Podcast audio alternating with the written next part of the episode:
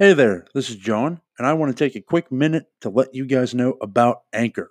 If you haven't heard about Anchor, it's the easiest way to make a podcast. Let me explain.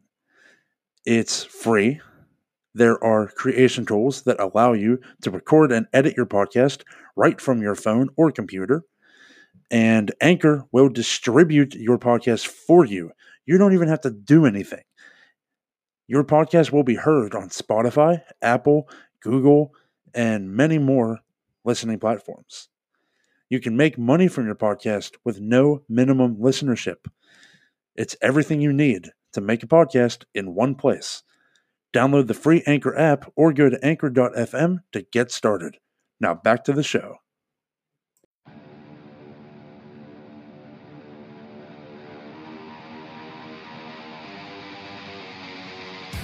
You are now entering Armbar Audio. Hello, and welcome to another episode of Armbar Audio. This week, we are going over the top 10 matches of the month of January 2021. Next to me, not really, is my trusted companion, John Kern. It's me, John Kearns. What's up? And of course, I every month legitimately we thought do Sid was this, frozen for a second.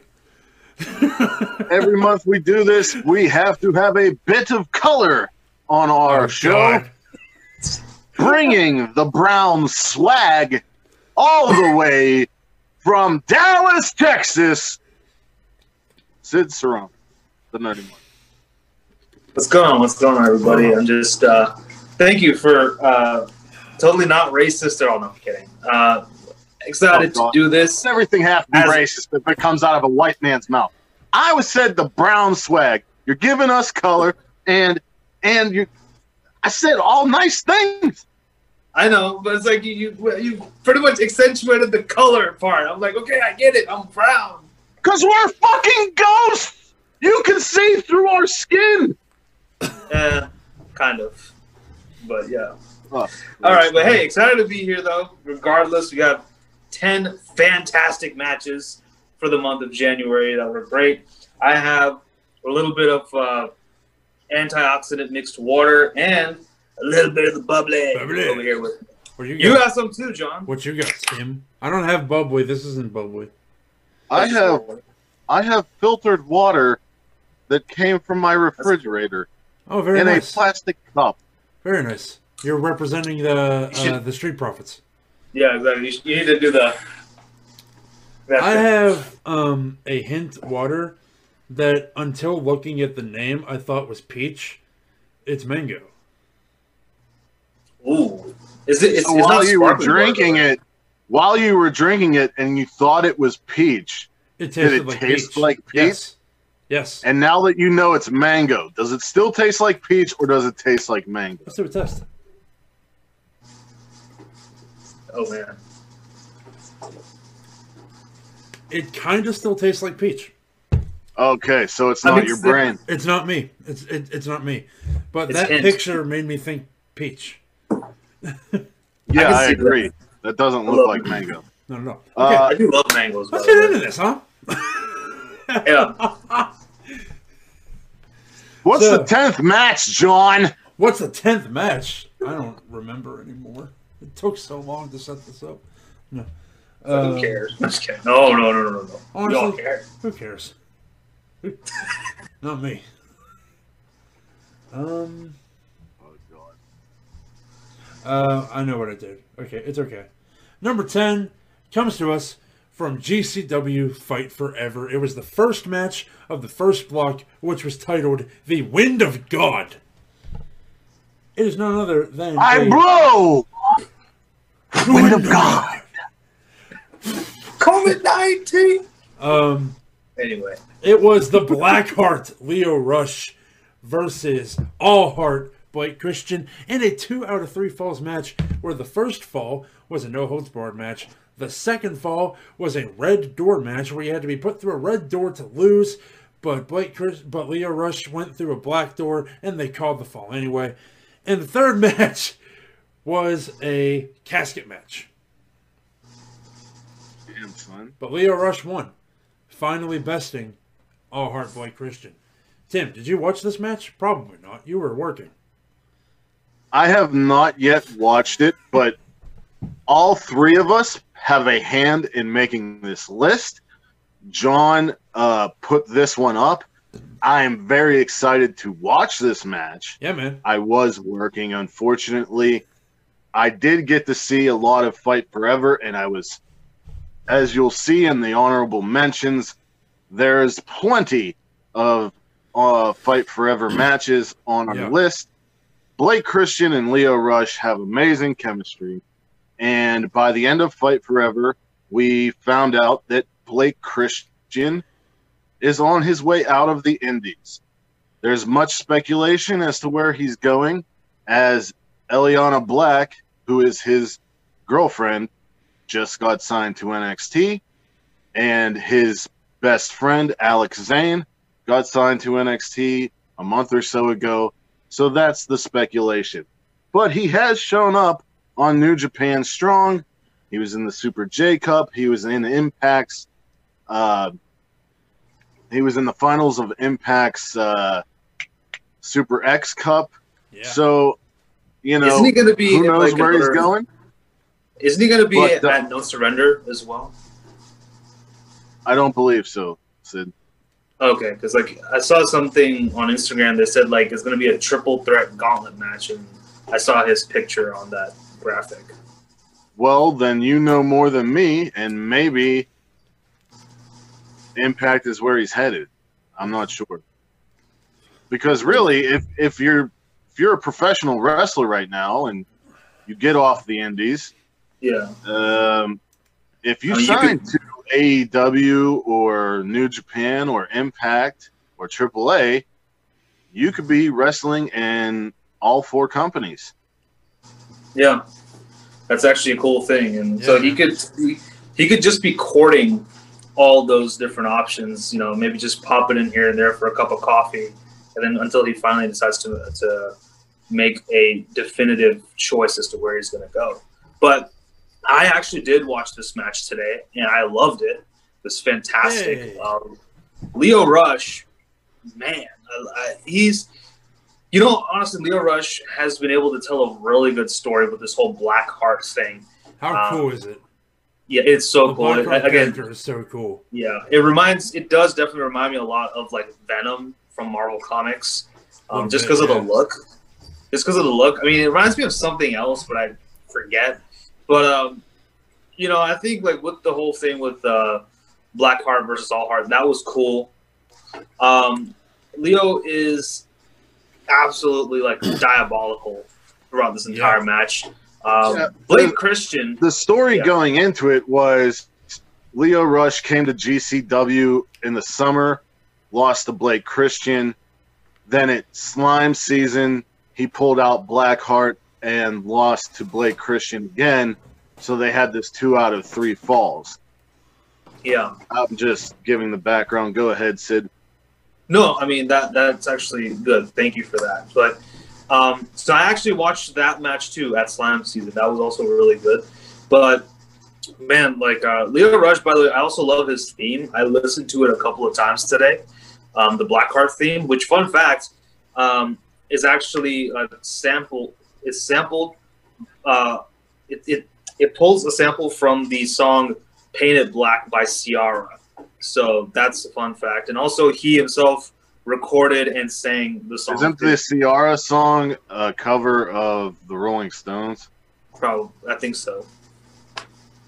Yeah, I mean, you know more about rock rock music than I do. So, No, I, but yeah, I'm not sure. I don't listen to her since 2004. So I mean, because of the like, cause, just because of the beginning hum, it's the exact same. That, that's why I said CR. But yeah, like, but his theme song is really good. It's called "Feel the Pain." It's not on iTunes or Spotify yet, but it's on his own personal YouTube channel, which you Ah. can check out. But, but Very cool. fantastic match here. Really good stuff. I loved all the antics going into it. Um, John, go ahead. I will go Sorry. ahead. Um, so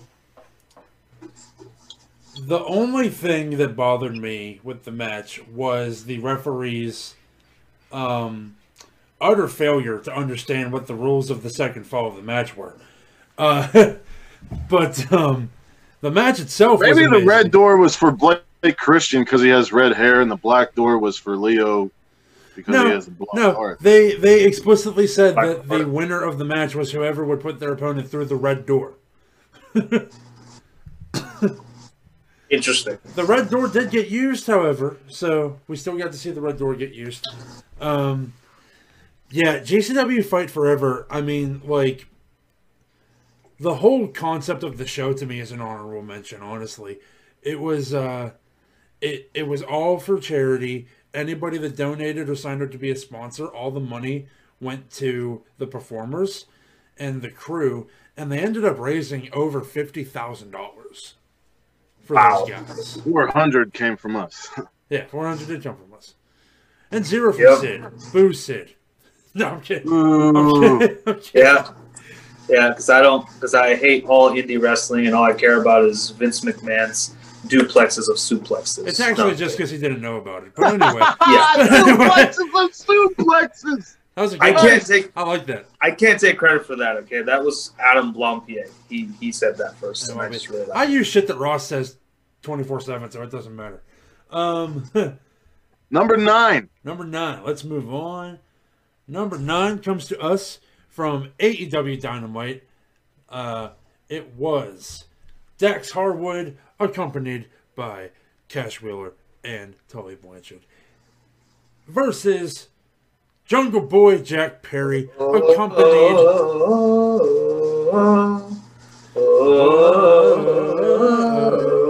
It's lame unless Tim does it.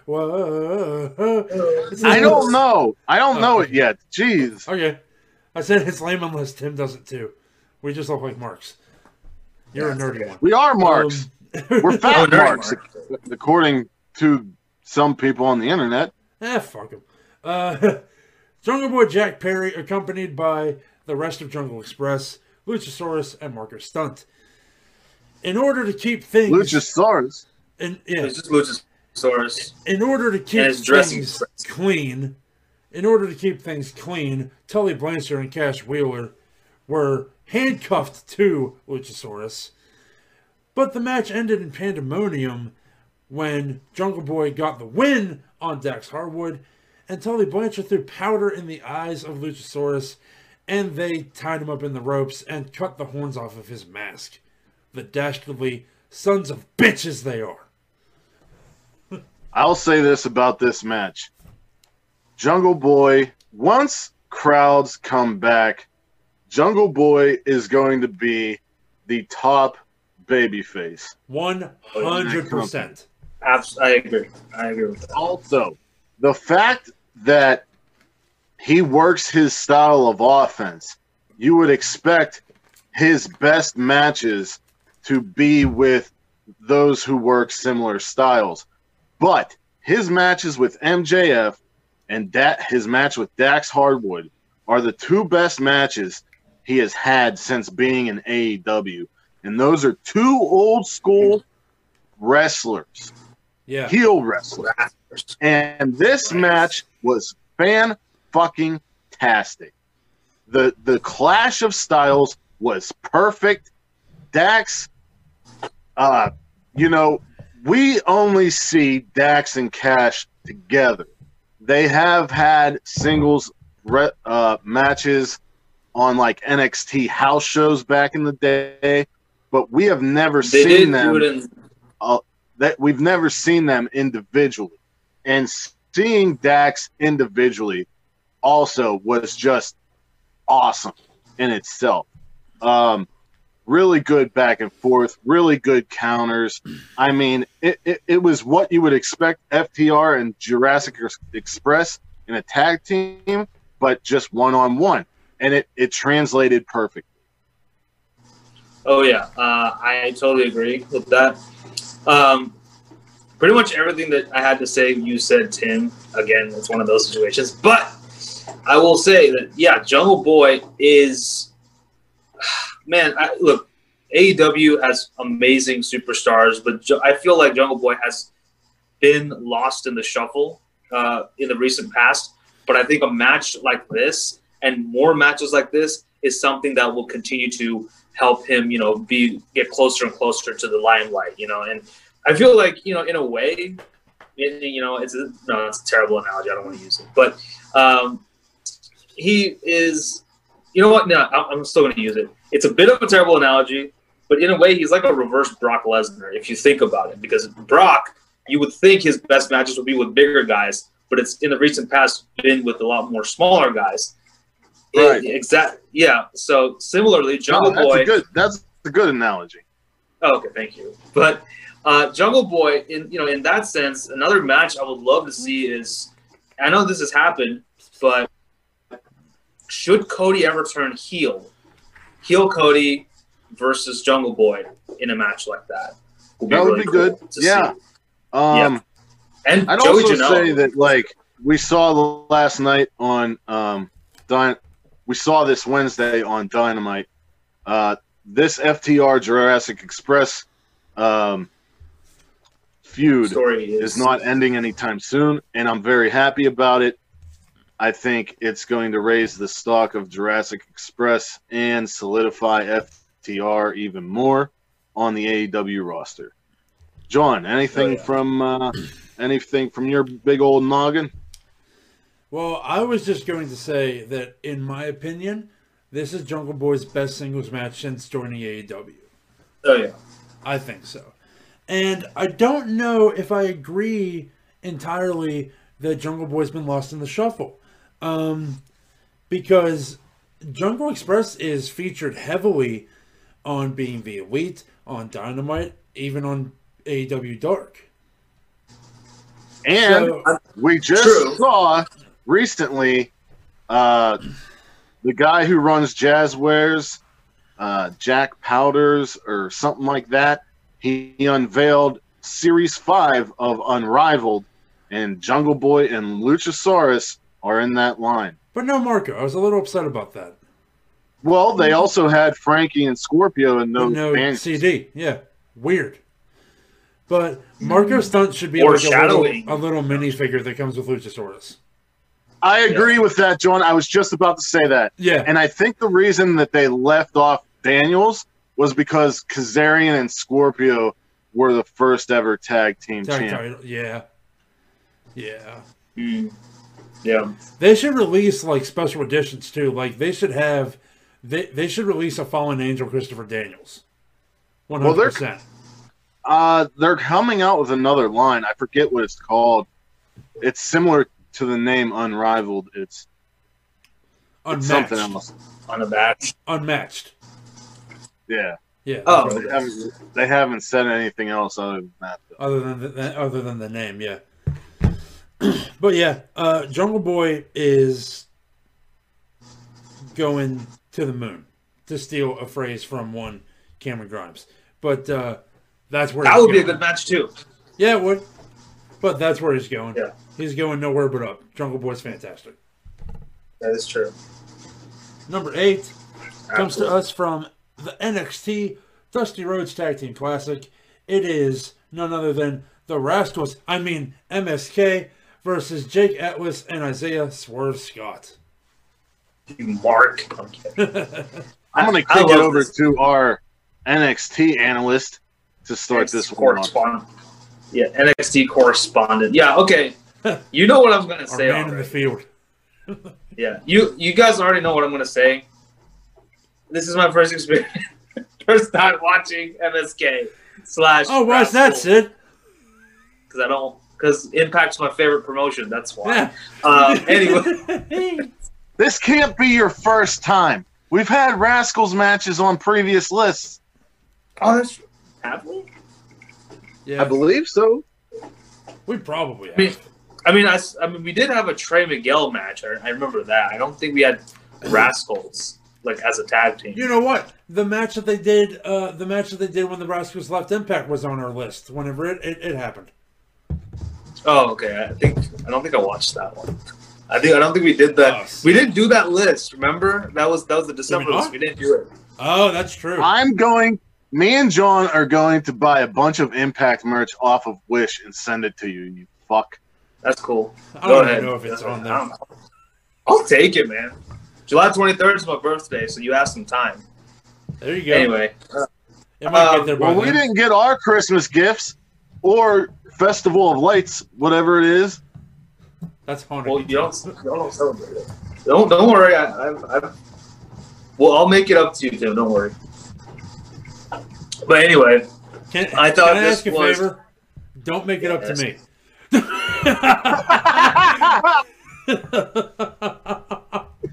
don't don't tempt me, John.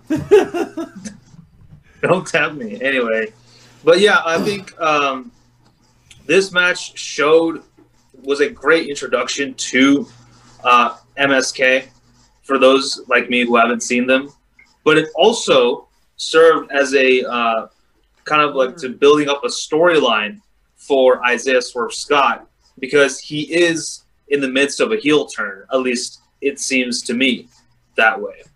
Um, so I think that was really cool. A lot of great athleticism, all four of these men.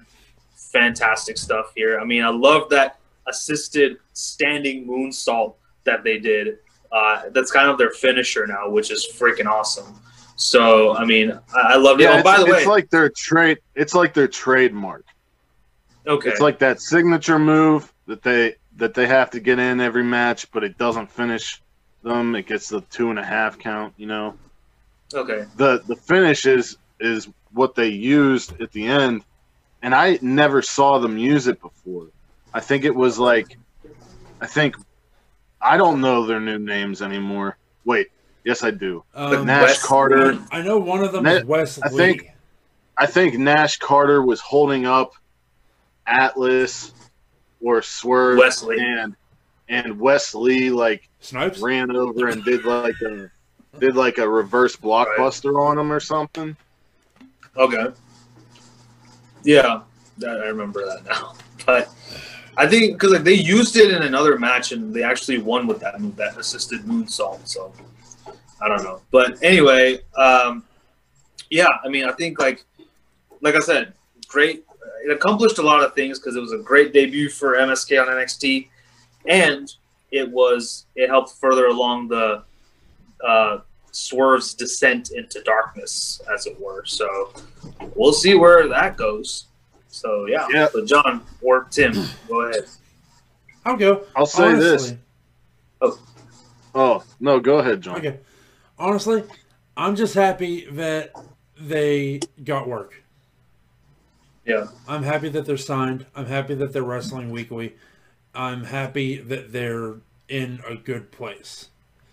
Because um, when the Rascals left Impact, I was legitimately sad. Um, we just saw Trey Miguel return to Impact, so he's still all right. He's still doing good. But uh, yeah, I'm very happy. That, Oh yeah, he's doing good. He's like in a relationship with Alicia Tooth. Okay, that's Yeah. I, I I I meant career wise. Lucky bastard. Um, but yeah, I'm I'm just happy that they're somewhere. You know what I mean? That is true. Yeah. I drink to that. Um, um, I believe these two gentlemen um, are the fastest signed and debuting uh, superstars I think so. Yeah. in the history of NXT. Um, I mean, and we you do- saw why. Um, the reason this this is on the list is because of what Sid said. The athletics was bar none. Um, you know, you got Scott in there, who's fantastic.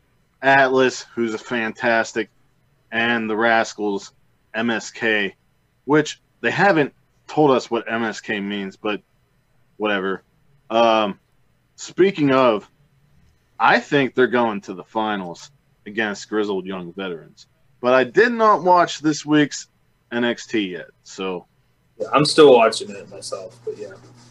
I liked uh, how Vic Joseph mentioned on commentary, these rascals are high flying or some shit like that. That was funny. Yeah.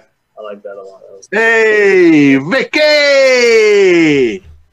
Vicky Joseph. Okay. You guys know Vicky Joseph? Hey, he's the out of the pasta shop next to my. Okay, now we're going a little too far. I'm sorry. I God, I'm so bad. He used to cook pasta with my mom back in the day. He sliced the best prosciutto. With the Anyway. fresh mozzarella. Number number seven. Wow. Sid, that's actually want cultural Italian food appropriation because I'm half Italian, so just be What's number of seven, John? I'm looking. Number seven. I didn't name them in here. I just named them on my spreadsheet. Number seven comes to us from Tokyo Joshi Pro. It was the Princess of Princess Championship, Yuka Sakazaki, defending against Rika Tatsumi. This shit was awesome. Yes. Yuka Sakazaki and Tatsumi put on a hell of a show. They wanted each other dead. Uh, Tatsumi, it was my first time seeing her, and she deserved that win. Uh, I believe she was either trained by or is inspired by Tatsumi Fujinami. Um, I watched this earlier this month but it did leave an impression on me.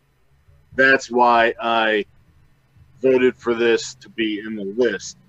Um, go out of your way and watch it. This was a really good match because they did the announcer team, the announcement team mentioned that these two were really good friends, but it just shows, you know, like when there's a potential shot at greatness at stake, friendship, relationships, all that stuff goes out of the window.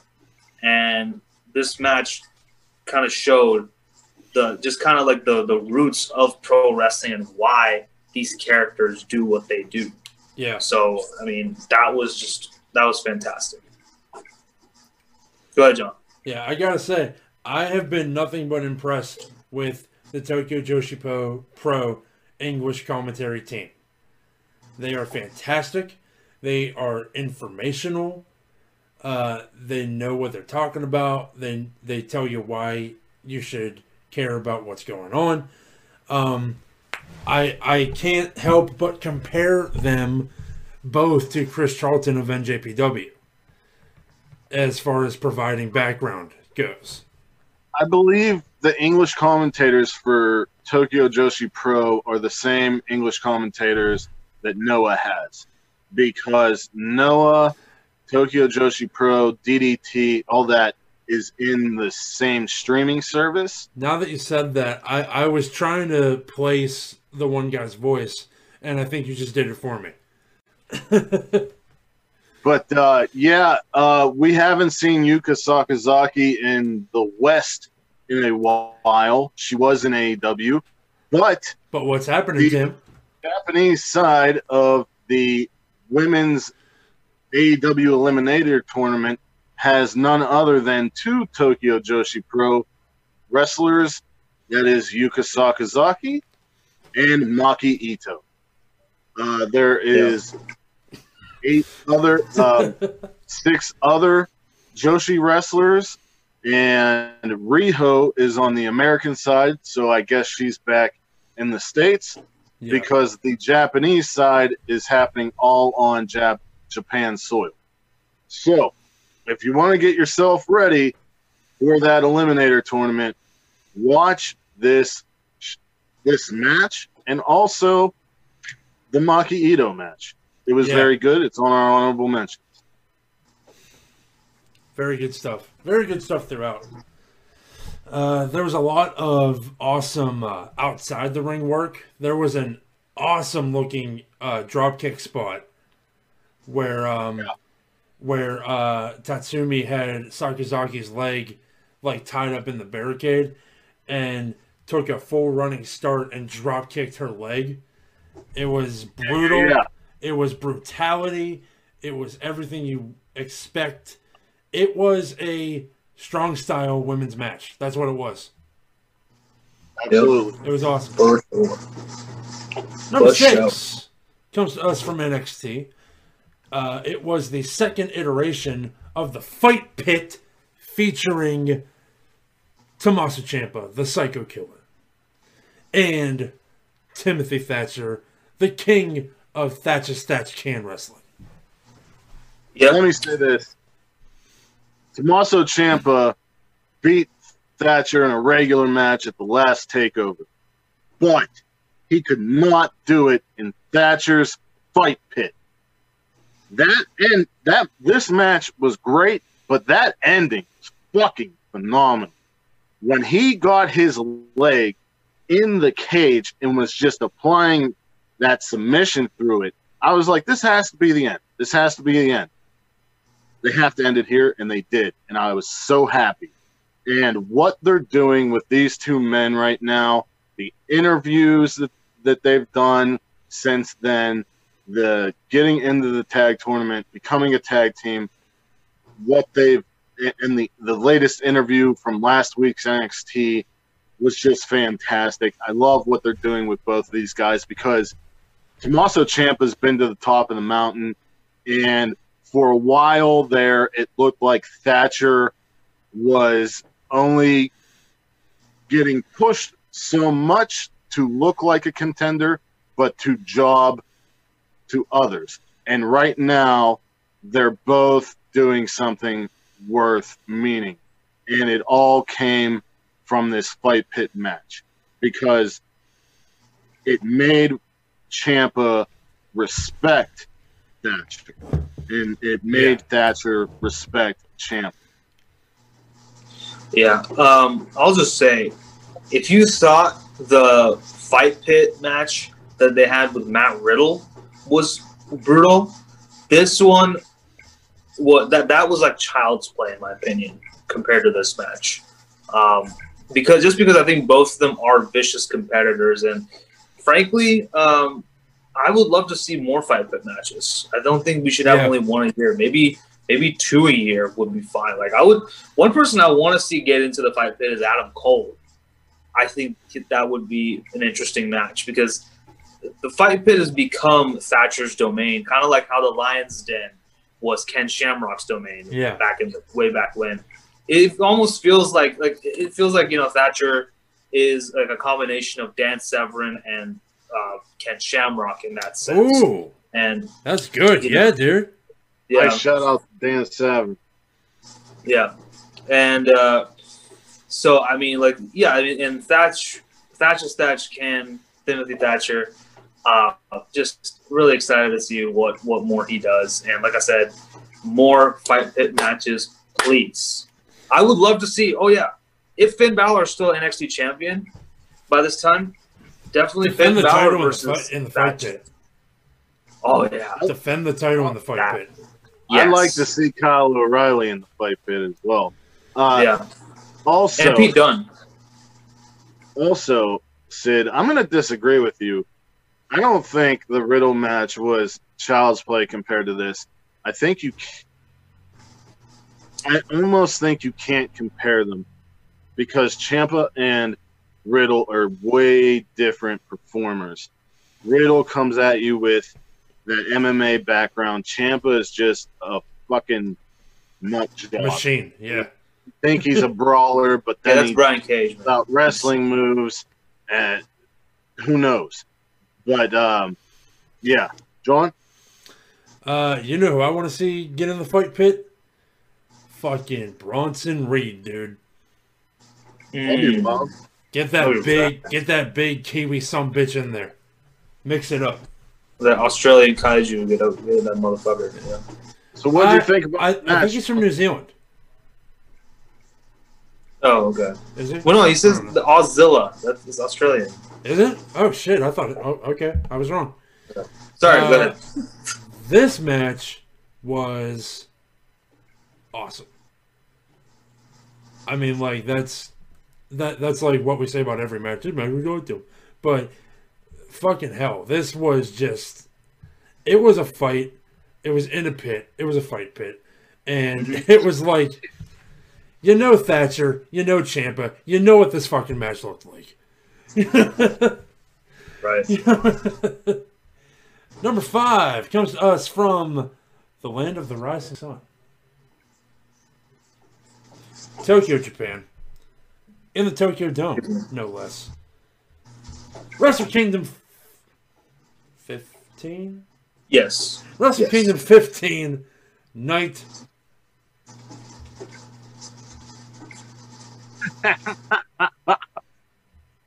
night one. In Wrestle Kingdom 15, night one. Special singles match. Kazuchika Okada, the Rainmaker, versus. Um, what is his nickname now? What is Will Uh, nickname? Is he Uh, still. What is it? Commonwealth Kingpin? Yes, the Commonwealth Oh, yeah, yeah. Kingpin, Will Ospreay. I knew it wasn't Aerial Assassin or Assassin anymore, but I couldn't think of what the new one was. But the leader of the Empire, Will Ospreay. I'm The gonna let backstory Tim to this match was so good because Okada wrestled Ospreay and Rev Pro, talked to New Japan, wanted Ospreay in New Japan, fought for him to get into chaos. They had great matches, I believe, at last year's anniversary show, and Ospreay always felt like he couldn't reach his max potential because Okada was in the way. So he went and formed his own faction and started becoming more selfish in that sense. And he targeted Okada for a long time. Uh, the build up, even on social media, was great. I believe Ospreay um, posted on Instagram a picture with him with Okada's mom and Okada with Ospreay's mom. I mean, this this had this had a main event feel to it. I mean, of course, it's going to feel that way because of the two guys, but the build up was really good. Um, as it comes to as a match, the storytelling was fantastic. Uh, Will Ospreay hit the Rainmaker on Okada, and everyone. I was live tweeting this show. Everyone was wait was saying, please do not rely on that shitty submission move, the, The money money clip. clip. We need the Rainmaker back. And Okada did it, and he put Ospreay to bed. Sid? So, um, as you know, one of the things that I value in a wrestling match, or just in wrestling in general, is storytelling. And this match, yeah, there was some story. And that's the thing with New Japan. I know that they don't run weekly shows, so there's not like a shit ton of backstage promos or uh, like you know, or, or interactions in the ring as much as you know, like AEW or WWE or any of that stuff. So they use the match to tell the story, and that was what was so masterful about this match. Yeah. Um, I think that you know this whole story of Ospreay trying to get out of uh, Okada's shadow was very much shown here. Um, I will say I do disagree I, with the, the ending result. I do think Ospreay should have taken this because you know he's a heel, starting a new faction, leader of a new faction to assert his dominance. I felt that he could have taken down his old leader Okada and been like, "Look, I'm my own man now." But besides that, the match itself was really good. Like the animosity just continued to build and build and build, and I was just like, "Holy shit, man! These two are going to kill each other," you know. And that's exactly what they did. So I, I was excited, but that's The week yeah. the night of and the week after I was I felt the same as you. I felt Ospreay should have won. But this whole feud that the Empire has with Tenzan and Kojima is actually really good. It's a nice starting point for this new faction to Yeah. get its feet in the ground. And who's to say, you know, Down the Gedo line. books long term, and he's smart and he knows what he's doing. Who's to say down the line Ospreay doesn't get that win over Okada? Right. Yeah, and I think you know honestly, one thing I have to with New Japan, the losers do not look bad in defeat. They always look good in defeat. So Ospreay has nothing to be ashamed of here. Yeah, totally. I absolutely agree. Um, you got Okada and you got Ospreay. I mean, how the hell is the match not going to be good? Uh, it was main event worthy. It is definitely a match of the year candidate. But uh, it's at the number five spot because, uh, god damn, what a month of wrestling January was. We'll get into that in just a minute. I say this ever since we started doing this top 10, it seems like every month wrestling just gets fucking better. Yeah, that's true. No matter what's going on in this world, wrestling still continues to produce I mean, hell, con- quality content. We have a match of the year candidate scheduled for next week with Kenta and Kenny Omega versus Archer and Moxley.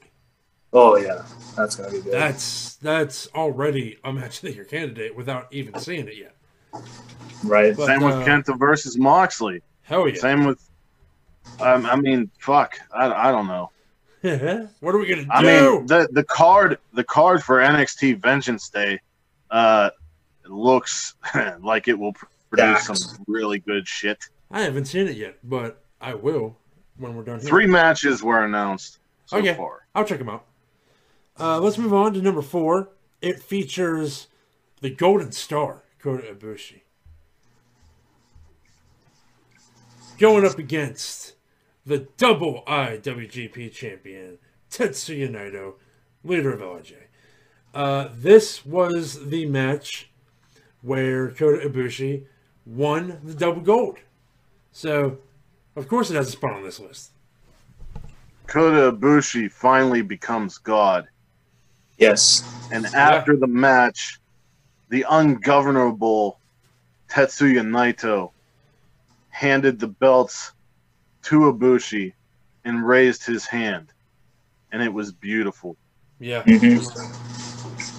And if you if you've ever seen a Naito and Ibushi match, you know there was cringeworthy spots with the necks. Yeah. You know that they went all out. And Naito, I believe, had a great run with his historic title reign. I'm so glad that Ibushi has finally achieved his goal.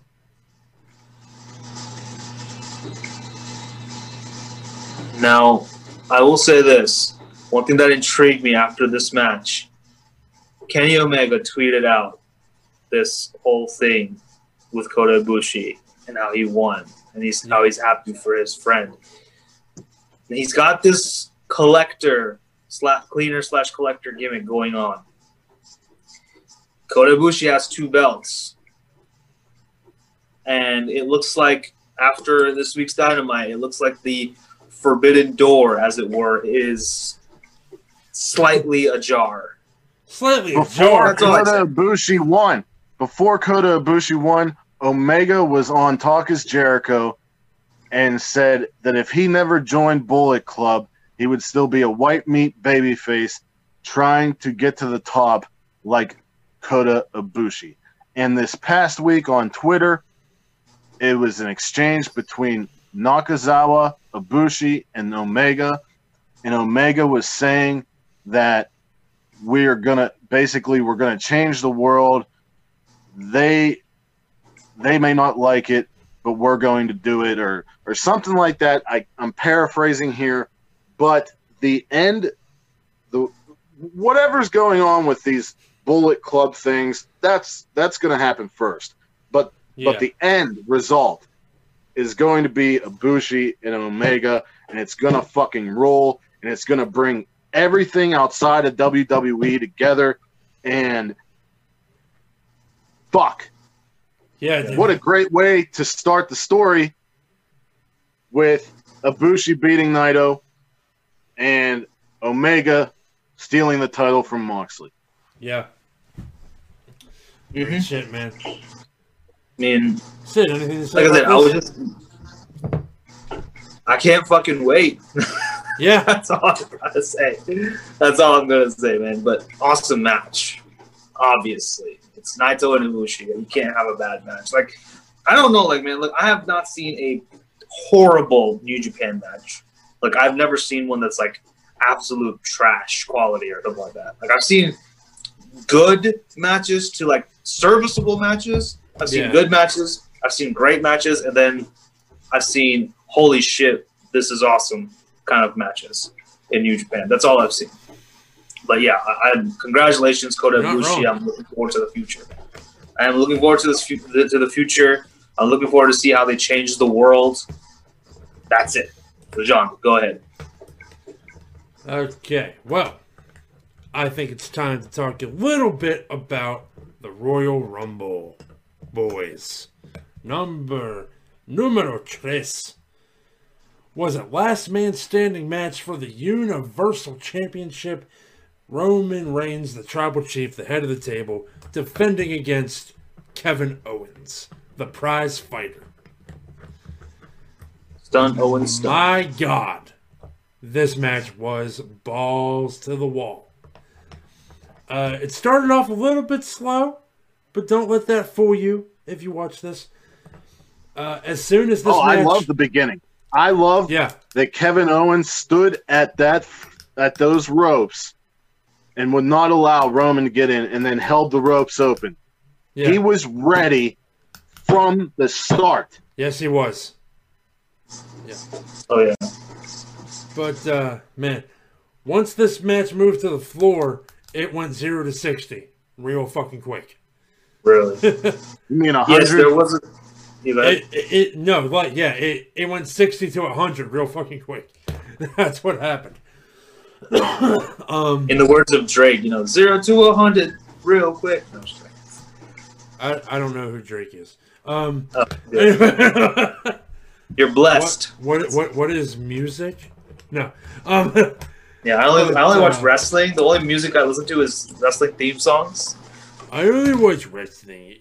Everything else is for dumb babies. Right. But so anyway, anyway, uh, yeah. Favorite spot? Oh, I don't know, man. I always try to talk about my favorite spot in every match, uh, but it's hard. I don't know. I really liked uh, Roman throwing throwing Kevin Owens through the tables off Rowan of the, Roman. uh, throwing Roman uh, off of the Thunderdome set. Um, the Swanton bomb from the forklift was epic, but man, I don't know. Like, there were so many good spots. Roman Let's just running discuss the over other- Kevin Owens with the the the Yeah. cart. The golf cart. Yeah, Yeah, let's golf just, I cart. was going to mention this. Owens Owens got it worse than Sammy, Yeah, he hands did. down. Um, He went through the windshield. Also, at uh, one point, yeah, uh, they were fighting, and Roman said, "Oh, you're fighting for your dead grandfather or something like that." And Owens just Owens was on the brink of death, and he just shot up and started whooping on Roman and screamed, "My granddad is more of a man than you'll ever be." And then they tried to uh, Roman um, tried to handcuff. use handcuffs on Owens. Didn't work out for him. Owens had the match won, but uh, as the ref was getting to 10, Roman threw the ref into uh, one of the stage props, and Paul Heyman came over and undid the uh, handcuffs, and Roman Reigns uh, applied the guillotine choke to Kevin Owens. This was amazing. Um, this really makes me think that Vince and company do indeed like Kevin Owens Yeah. because there's, it's always uh, it's always a wondering, you know, Uh, do they actually like him or they don't like him? I don't know. But you know, they weren't. I knew going into this they weren't going to take the title off of him. Yeah. But Oh yeah, yeah. the match and the story inside the match and everything building up to it just made it so good that it didn't matter that I knew that Roman was going to. Right. And the the way that he won was was perfect for his character right now. Paul Heyman, you are my employee. You do what I say. Yeah. yeah. I Sid, go for it. What you got? Um, yeah, like I think there's no need to take the title off of Roman anytime soon. Frankly, I can't believe I'm saying that. First of all, um, actually, no, you Year know, of our Lord, 2021. What a time to be alive, eh? Right. What's Exactly. I mean, even back. Okay, see here. Even back then, I still wanted the title on Roman just so Vince can get it out of the system. I wanted the Now- title on Roman so that Brock wouldn't have it. That too. but al- al- also just because because you know because Roman kept on getting inserted in title pictures when he didn't freaking deserve it, right? But now I actually want to see Roman with that title, and at this point, I just want to see him have it until someone is it credible takes it off. Well, I don't want to say credible. I want to see him for a long time because of the character of Roman Reigns. I keep talking about Yeah. characters. I keep talking about stories. That is what intrigues me That's what wrestling about is. all these. Yeah, and he's Anybody fantastic. thinks that's not what it is is wrong. Sorry. Yeah. So and yeah, obviously, you know, continuing to go these these depths with all these different matches, whether it's a cage match, a last man standing, you know, uh, Well, I you quit know- match. The thing is, Thatcher has the fight pit. Yeah, Triple H pretty much took over the Hell in the Cell concept throughout the Hell in the Cell history.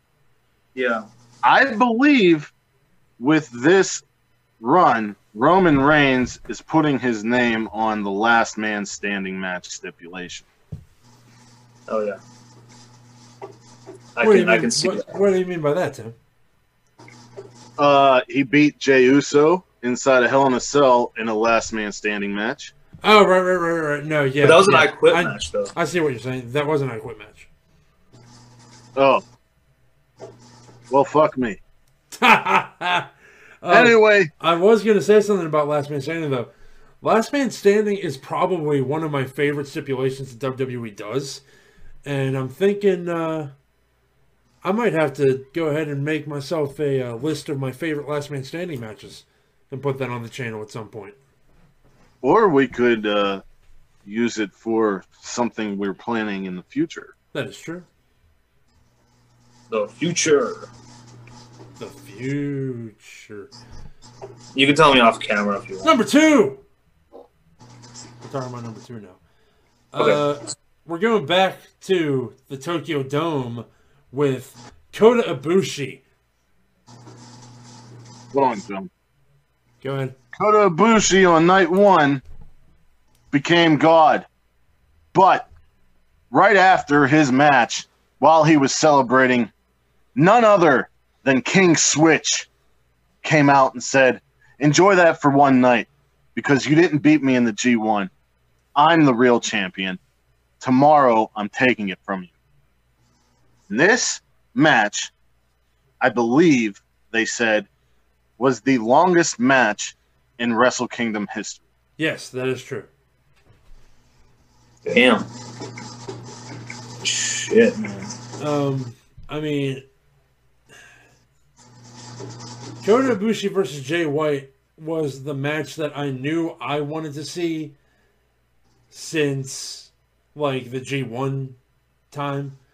Um, especially when Kota Ibushi won and Jay White interrupted his backstage uh, interview, which was unheard of, not a thing that happens over there. Um, he made Kota Ibushi open an alcoholic beverage, which I was like, oh, he's in his head, because like Kota doesn't do that. Um, but my God, it was so good. It was so good, guys. You know, I'll say, go ahead. the storytelling in this match was great too, and it had me on the edge of my seat because I really didn't know what they were going to do. Were they going to Yeah. do Ibushi dirty and just give him that one night run? Um, but um, the match was just fantastic. Jay White is the best heel in pro wrestling, and Yep. Kota Ibushi is one of the most phenomenal wrestlers I've ever seen. No pun intended, of course, but yes. He's good. He's Did you good. ever did you ever see Ibushi versus uh, AJ Styles?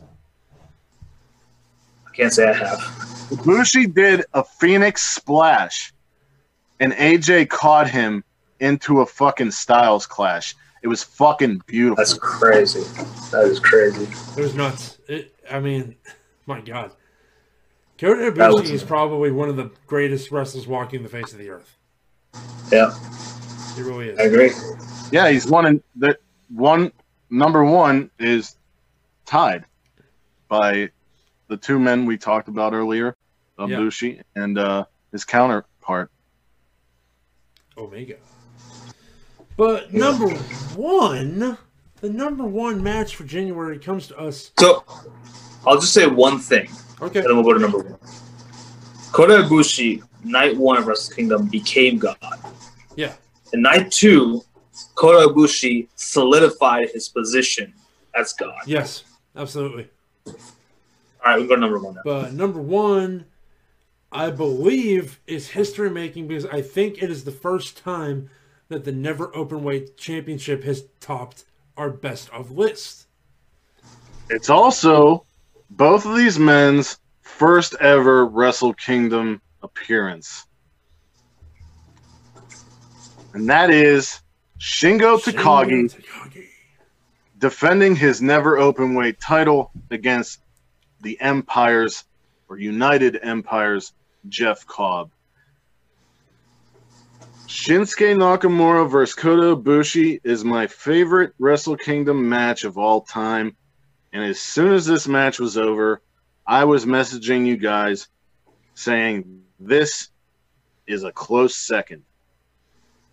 They were throwing bombs. They were throwing suplexes. They were going at it like no other open weight match before. Maybe Yeah. you could say Ishii and Shibata, but these guys are thicker and they they were doing amazing things. And neither could put the other one away. And Shingo used his brain and started going after Jeff's leg. And when Jeff would do some high impact moves, it all came back to that leg. There was a point where Jeff Cobb was going to Razor's Edge Shingo off of the fucking apron, and I was going nuts. I said, Who do you think you are? Naito and Ibushi? That's later. That's later. You can't break your necks. Shingo luckily got out of it and did an amazing uh, front flipping plancha on the Cobb Yeah. on the outside. I mean, a lot of people while I was live tweeting was talking about the strength of Cobb, but I said, "You guys talking about the strength of Cobb? Fucking Shingo deadlifted Cobb into the Made in Japan, held him up in the air for like 30 seconds, and then hit it. It was just incredible, man. Yeah. Like Shingo got me into Puroresu with his match in DG USA against Bryan Danielson, and watching him from Dragon Gate and Dragon Gate USA to where he is now in New Japan, I'm so happy. Jeff Cobb is where he needs to. He sh- needs Yeah. and should be. Yep. I'm so glad that he signed with New Japan. Earlier in the year, everyone was expecting him to go to NXT and such, but he belongs in New Japan. And this match shows you why. Um, if anybody else has any other thoughts, go ahead. But I am a total fucking mark for Shingo Takagi, and I'm a total fucking mark for this match. Absolutely. John, go ahead. Favorite spot? Because that's my job. Favorite spot. The best spot in this match, in my opinion, was Jeff Cobb hitting a standing moonsault while holding, fucking holding Shingo Takagi. Holding him like this, standing fucking moonsault into basically the world's strongest slam when they landed. Yeah, like a moonsault power slam. My fucking god. It was insane. I've never seen anything like that happen in a wrestling match. And I've been watching wrestling for over 20 years. For me to see something that I've never seen before is fucking rare. And they did it. So, number one match. For sure. Well, Cameron Grimes kind of does that, but to see two men of this stature be able to pull that off That's is what just I'm saying. yeah. unfucking real. On that note, I would love to see at some point. We could totally see Cameron Grimes in New Japan. I think he would thrive there too, for sure. But I mean, okay, I'm sorry, I didn't mean to go there, but It's all right. like this one again. I mean, little. I, I get why they didn't put the title on Cobb yet, Yeah. but again, showed everybody what Jeff Cobb is all about. And yes, I have seen Jeff Cobb before this. I saw him in AEW against Jon Moxley, where he popped in again for a cup of coffee, but it was still really good.